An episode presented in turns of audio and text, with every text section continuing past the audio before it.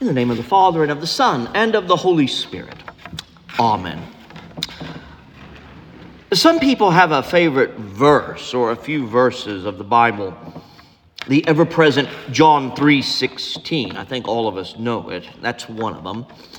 Or the verse that everyone quotes, that's actually just the first half of a verse from Psalm 46 about God telling us to be still and to know that He is, I am God. I was speaking with a fellow cleric on Saturday, and he told me that the opening strain of the Isaiah passage we read a few minutes ago was his favorite verse.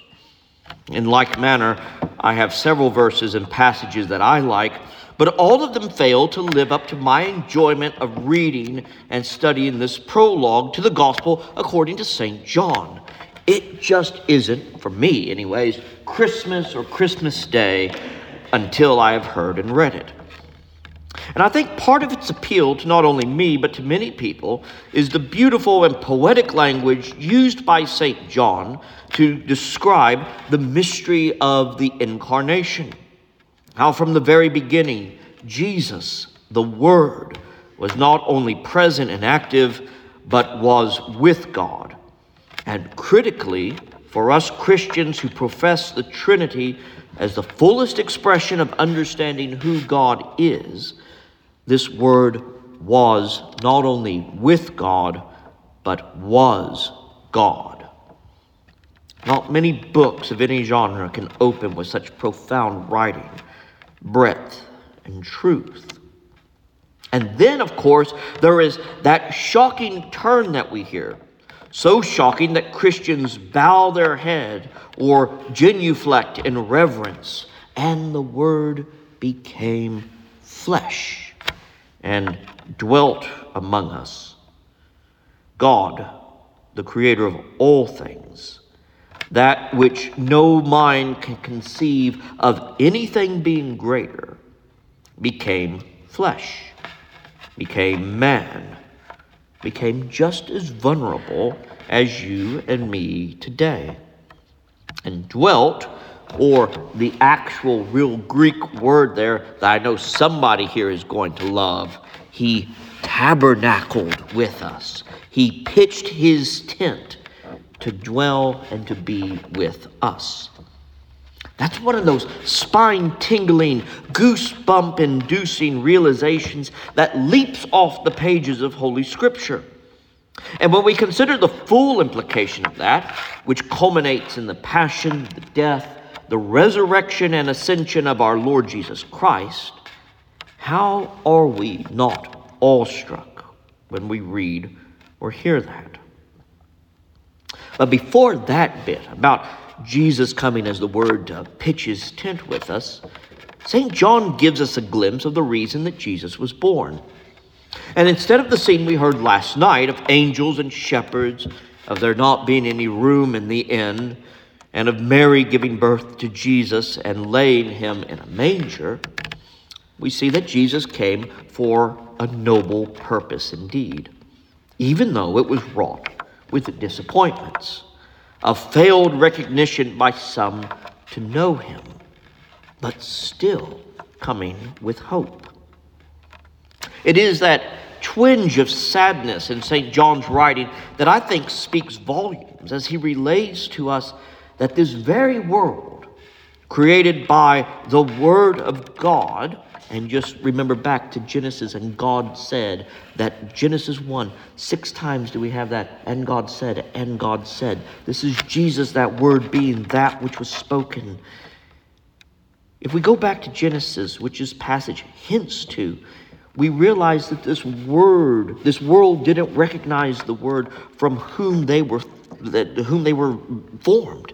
And it's not a throwaway, throwaway line, but a frightening image of how distant creation was away from God.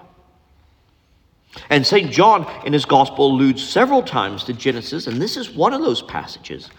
And we see a universe created by God, the Holy Trinity, with God having conversations just like you and me do with man. And then we have the fall, the separating of wills, to the point where one party, and that would be us, do not recognize what God looks like, even when He's presented to our very senses. A week ago, I was at a wedding, and someone came up to me and called me by name, and to be honest, I had absolutely no idea who it was. And finally, after, you know, just that little bit of small talk that you do to be polite, I finally said, You're going to have to help me out because I have no idea who you are. And it turns out that it was a person whom I haven't seen in seven or eight years. And as best as I can tell, he's grown quite a bit older. But what's worse is he now has a, not just a beard, he has a great big full beard. Looks completely different than what I had seen him before. And that's the image I think St. John is trying to tell us. Mankind was so far removed from fellowship with God that we no longer recognized God even when he knew us. And God wanted for that to change. And so Jesus Christ, the Word of God, and never forget this, the Word of God also being God Him very self, came to be among us, to help us recognize Him again, and to become His children. Jesus came to call us into fellowship with Him again. The Word came, the Word called us, beckoned us back to the Father. In the fullness of time, God came down to us not to upbraid us, not to wag his finger and say, For too long you've been getting it all wrong and now get it right. He could have literally come down as the Almighty if that was his goal. But rather, he came to us as a child. And in so doing, to make us all children, children of God. The Word came to call us, the Word came to beckon us, to show us that He still recognizes us, even when we don't recognize Him. The man whom I saw at the wedding whom I didn't recognize, once he began to talk, after he had revealed to me who he was, I immediately recognized, you know, that timbre in the voice, that way people say things, and I recognized him.